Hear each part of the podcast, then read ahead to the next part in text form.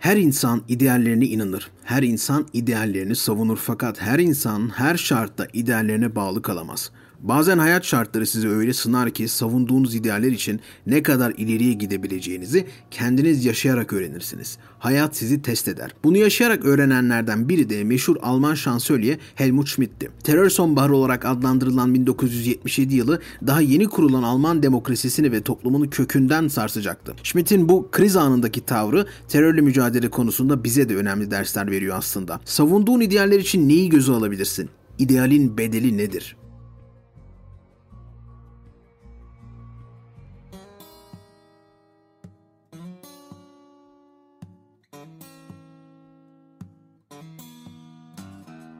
Amerika Birleşik Devletleri'nin Vietnam macerasıyla birlikte tüm dünyada 68 kuşağı rüzgara esmeye başlar. Her ülkede olduğu gibi Almanya'da da bu kuşak özellikle üniversitelerde güçlenir. Bu hareketlerden ilk güçlenen APO kısaltmasıyla tanınan Außerparlamentarische Opposition yani parlamento dışı muhalefet hareketi olur. Batı Almanya'da parlamento muhafazakar CDU ve Sosyal Demokrat SPD tarafından domine ediliyordur. Öğrencilere göre kendilerine uygun bir muhalefet parlamentoda yoktur. Dolaylı olarak da adı üzerinde parlamento dışı muhalefet hareketi hareketi oluşur. Eski Nazilerin resmi olarak görev yapmaları onları rahatsız eder. Eski günlere geri dönüleceği endişesi vardır. Etnazifikasyon yeterli değildir yani. Ayrıca üniversitelerde daha demokratik bir ortam isterler. Kendilerinden bir önceki jenerasyonu Nazilerle kültürel ve sosyolojik olarak yüzleşmemekle suçlarlar. Onlara göre anne ve babaları sadece maddi ve ekonomik olarak düzelmek istiyorlardır. Nazilerle yüzleşmek gibi bir dertleri yoktur.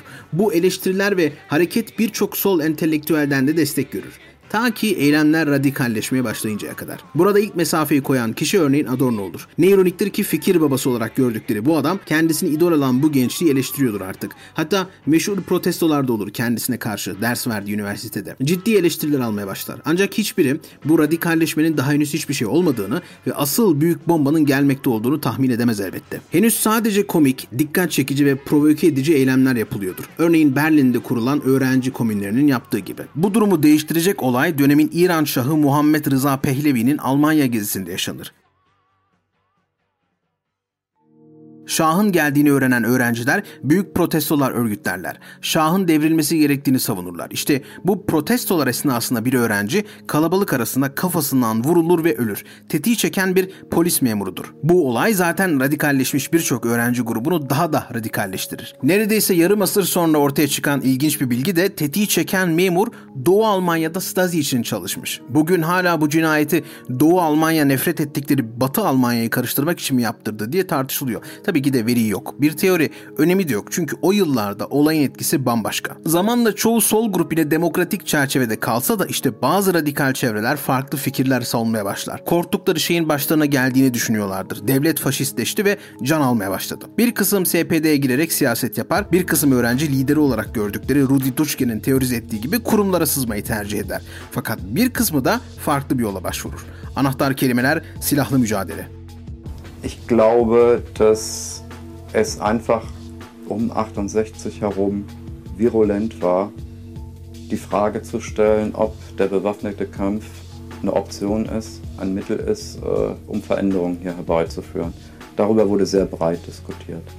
Dass sich dann eine relativ kleine Gruppe äh, diese Diskussion praktisch zu eigen gemacht hat und das auch umgesetzt hat, war, glaube ich, für sehr viele, die an der Theoriediskussion noch beteiligt waren, sowas wie ein Schock. Hepsinin örnek aldıkları yer Latin Amerika ve buradaki silahlı mücadeledir. Gerilla taktikleri, terörizm, faşist devlete karşı silahlı mücadele, şehir gerillaları. Enteresan örneklerden biri de Revolutionnaire Zell yani devrimci hücreler örgütü. Bu terör örgütü diğerlerinin aksine anonim bir şekilde terör saldırıları yapıyordu. Böylelikle gün içerisinde normal hayatlarına devam ederken mesai bitiminde terörist oluyorlardı. Hatta lakapları da part-time teröristler. Bu hücreler yıllar sonra ortaya çıkacaktı. İlginç çünkü sadece cezalardan korktuklarından değil, toplum tarafından dışlanmaktan korktukları için de anonim şekilde yapıyorlardı bunu. Bu sayede gün içinde sol teorileri entelektüel şekilde üniversitelerde tartışıp geceleri silaha sarılabiliyorlardı. Konvansiyonel terörizm demişken örneğin Berlin'de kurulan radikal solcu terör örgütü 2 Haziran hareketi, bombalı saldırılar, banka soygunları, adam kaçırma, Almanya gerilla terörizmiyle tanışıyordu. Bu grup çoğu eyleminde başarısız olur. Çünkü henüz yeterli bilgi birikimleri yoktur. Örneğin adam kaçırma teşebbüsünde bulunurken öldürülmeleri gibi ya da Deniz Gezmiş'in intikamını almak için Türk konsolosluğunu bombalamak isterken yakalanmaları gibi. Bugün önemli olacak olay bunlar değil. Başka bir olay. 27 Şubat 1975 yılında siyasetçi Peter Lorenz'i kaçırırlar. Almanya tarihinde ilk defa bir siyasetçi kaçırılmıştır. İlk ama son değil. Bir tane kamyonla Lorenz'in yolunu keserler. Ardından önce şoförü darp edip sonra otomatik silahlarla kendisini tehdit ederler. Lorenz teslim olmayıp zorluk çıkarınca birkaç ay önce öldürdükleri Berlin Baro Başkanı Günther von Dankmann'ı hatırlatıp aynı kaderi paylaşmak istemiyorsa denileni yapmasını söylerler. Lorenz denileni yapar. Politikacıyı Berlin'de bir dükkanın deposuna getirilip hapsederler. Teröristler buraya halk hapishanesi ismini vermişlerdir.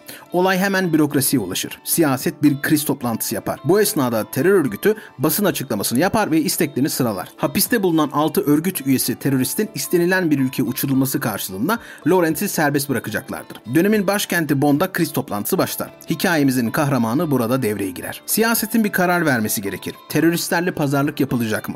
Belediye Başkanı Klaus Schütz ve CDU'lu Helmut Kohl'a göre önemli olan Lorenz'in hayatıdır. O yüzden örgütün isteklerini yerine getirmek gerekir. Diğer her şey ikinci sıradadır. Önemli olan önce hayatını kurtarmaktır. Şansölye SPD'li Helmut Schmidt ise buna karşı çıkar. Ona göre pazarlık yapılırsa devlet kendi değerlerinden, adalet, demokrasi ve hukuktan vazgeçmiş olur ve otorite sarsıldığı için bu tür saldırılar kesinlikle tekrarlanır. Ancak sesi cılız çıkar. Pazarlık yapmak isteyen taraf ağır basar.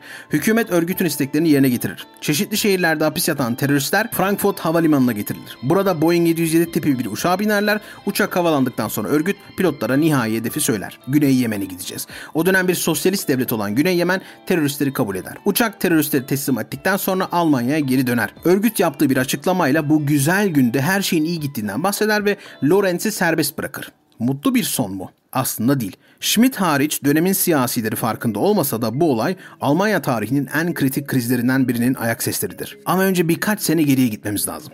1967 yılında Brüksel'de bir AVM yanar. Bu yangın sonucunda 300 kişi hayatını kaybeder. Bazı sol gruplar için bu olay çok semboliktir ve önemlidir. İşte Vietnam'daki şartlar bize de geldi. Kapitalizmin ortasında. Bu olaya çok sevinen ve Almanya'da da olması gerektiğini düşünen Andreas Bada fikirlerini eyleme dönüştürür. AVM kapitalizmin sembolüdür. Nefretin sebebi bundandır. Bada ve partneri Gudrun Ensslin Frankfurt'ta bir AVM bombalarlar. Ölen olmaz ama 1.2 milyon marklık bir zarar oluşur. Mahkemeye çıktıklarında ise işi şova çevirmeye çalışırlar. Adeta rockstar gibi davranırlar. Otoriteyi tanımadıklarını göstermek istiyorlardır. Alman toplumu karşılarında tarihinin en büyük terör örgütünün olduğunun farkında değildir henüz. Henüz şımarık hippilerdir onlar. Kendileriyle röportaj yapan gazeteci Ulrike Meinhof fikirlerinden çok etkilenir Badan'ın. Avukatları Hosmara ki ünlü bir komünist eylemci avukatıdır, ekibe katılır. Bu dörtlü artık örgütün ana kadrosudur. Daha sonra tutuklanarak hapse atılırlar. Ancak hapiste çok uzun süre kalmaz Bağda ve Meinhof. Çünkü ekip kendisini silah zoruyla hapisten kaçırır.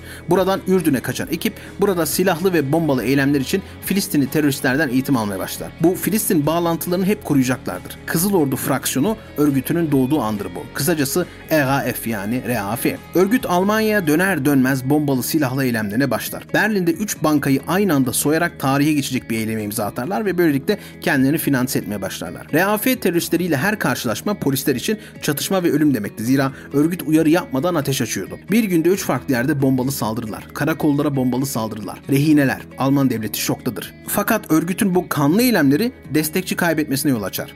Birçok sol örgütlenme çok net bir şekilde mesafe koyar. Halkın tepkisi de bir o kadar ağırdır. İzole edilen teröristleri yakalamak için çalışmalara başlanır ve 1972 yılında örgütün kurucuları büyük bir çatışma sonrasında yakalanırlar. Fakat bu hikayenin sonu değil, başlangıcıdır.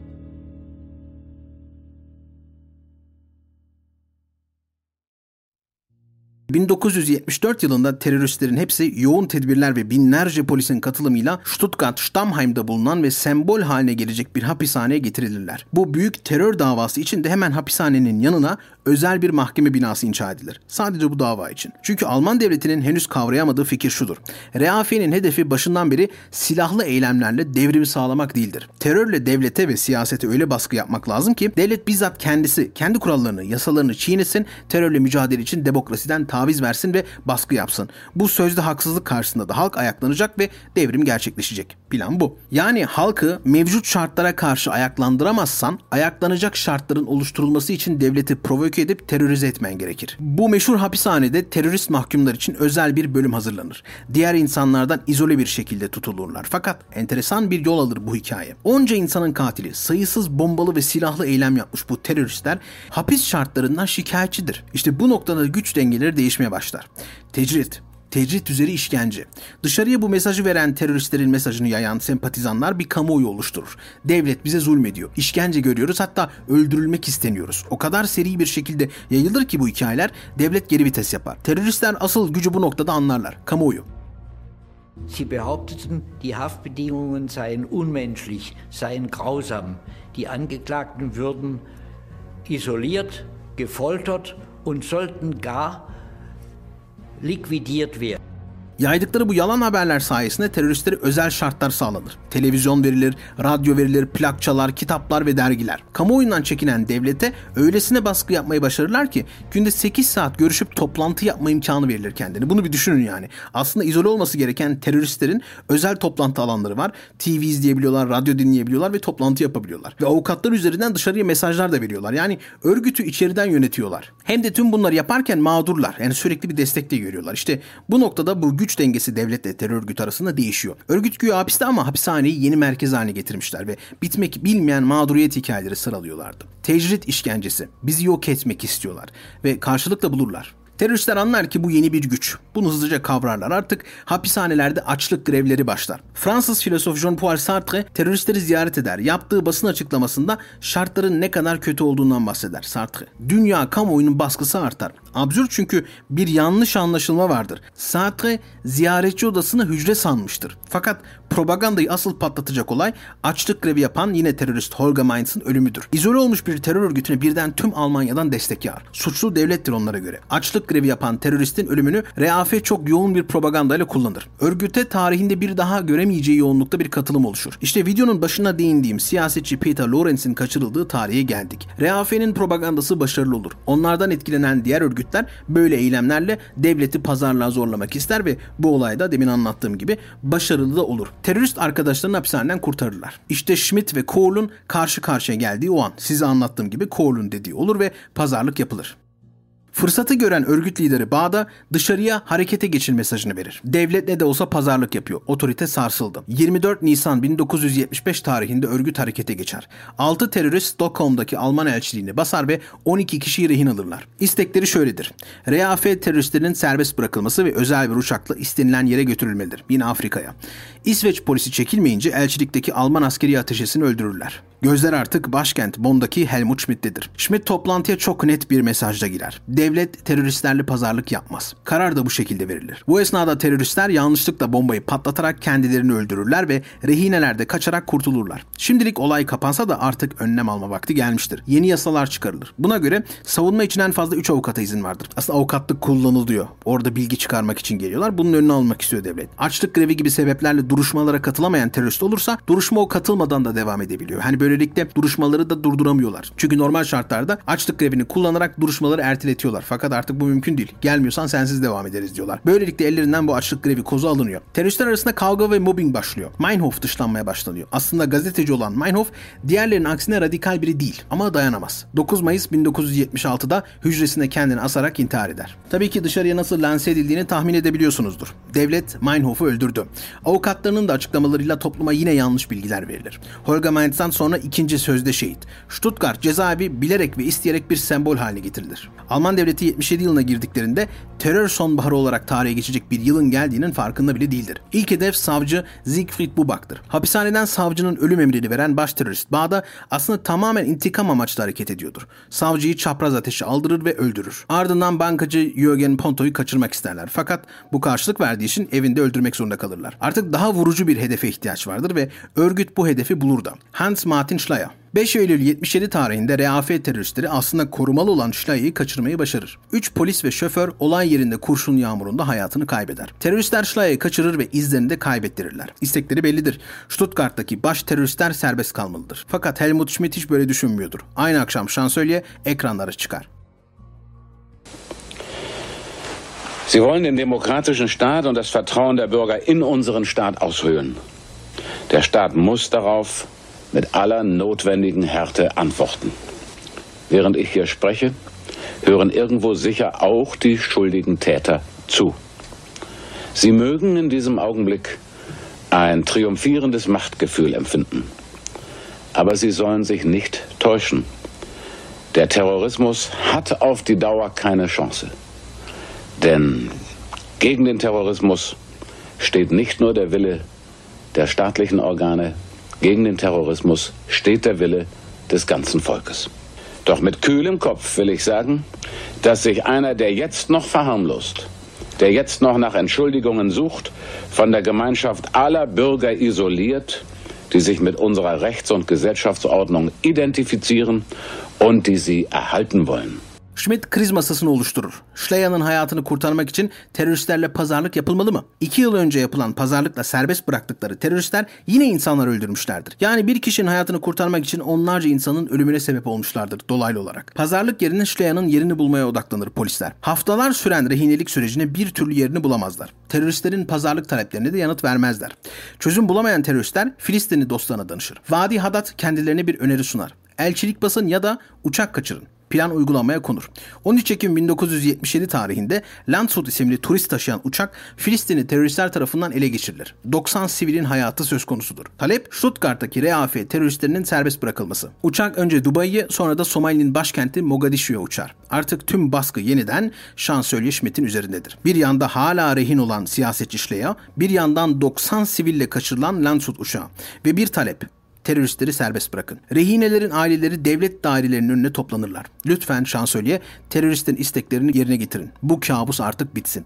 Ama Schmidt kabusun bitmeyeceğini çok iyi biliyordu. Daha evvel de bitmemişti çünkü. Zaman kazanmaya bakar. Somali'ye Alman özel kuvvetler GSG-9'u özel bir uçakla gönderir. Bu esnada hükümete öfkelenen Steyer'ın ailesi basına konuşur. Onlar da teröristlerin isteklerinin yerine getirilmesini isterler. Hatta hükümete dava bile açarlar. Bütün gözler şansölye Helmut Schmidt'tedir. Kuralları ve idealleri savunmanın bedeli ne olabilir? Sayılı insan canını kurtarmak için sayısız insan tehlikeye atılabilir mi? Başkent Bonn'da Helmut Schmidt soğuk terler dökerken Somali'de Filistinli teröristler yolcuların üzerine alkol dökmeye başlarlar. Ardından bir bomba yerleştirilir. Ultimatom bellidir. Yerine getirilmezse uçak havaya uçacak. Şimdi karar zamanı.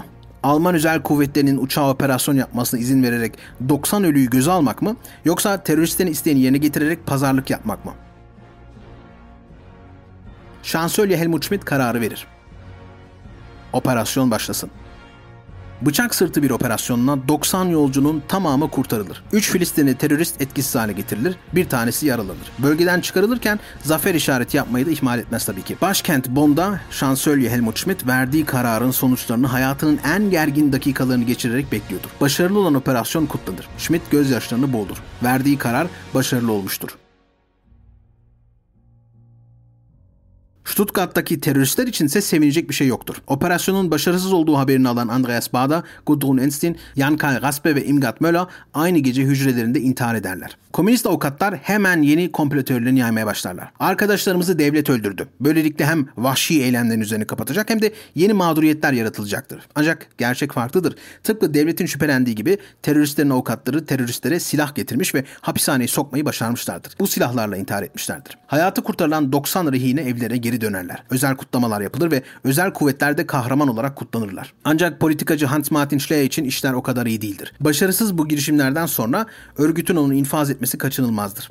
Örgüt basın açıklaması yaparak adresi verir. Gelin cesedini alın. RAF'nin 77 yılındaki terör atağı ters etmişti. Halk desteği beklerken halktan çok yoğun tepkiler görmeye başlarlar. Almanya kenetlenmiştir. Kimse kendilerine anlayış veyahut da destek göstermez. Ne bir gazeteci, ne bir entelektüel, ne de bir siyasi. Vahşetleriyle baş başa kalmışlardır. 12 Nisan 1998 yılında örgüt basına çektikleri bir faksla dağıldıklarını açıklar. Almanya'da bir daha RAF terörizmi yaşanmaz. Bazı RAF üyeleri PKK'ya katılır. Andrea Wolf örneğin örgüt dağıldıktan birkaç ay sonra Türk Silahlı Kuvvetleri tarafından Van'da vurularak etkisiz hale getirilir. Helmut Schmidt verdiği bu kararla 90 kişinin hayatını kurtarsa da Schleyer'ın ölümüne de sebep olmuştu. Bunu bile bile göze almıştı. Bedel olarak. idealin bedeli. Kendisi yıllar sonra Schleyer'ın ailesinden ödül teslim alırken şöyle diyecekti.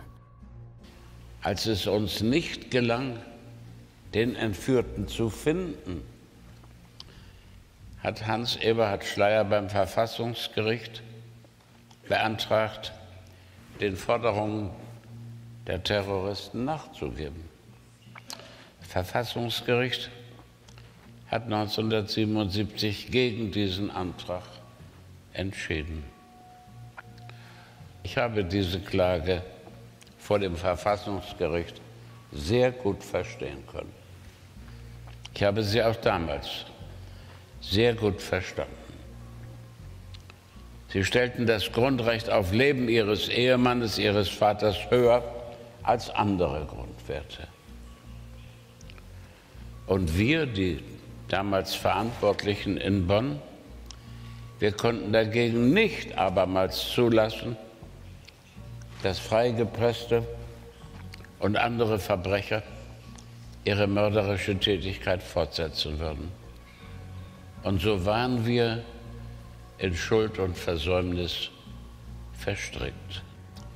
Wohl aber ist mir immer noch sehr klar bewusst, dass ich trotz allen redlichen Bemühens am Tode von Hans-Martin Schleyer mitschuldig bin. İdealin bedeli yok. İdeal sahibi olmak zaten bedel ödemek demek. Bu bazen ölümleri göze almak, bazen de ömrünün sonuna kadar vicdanınla baş başa kalmak demek olsa da.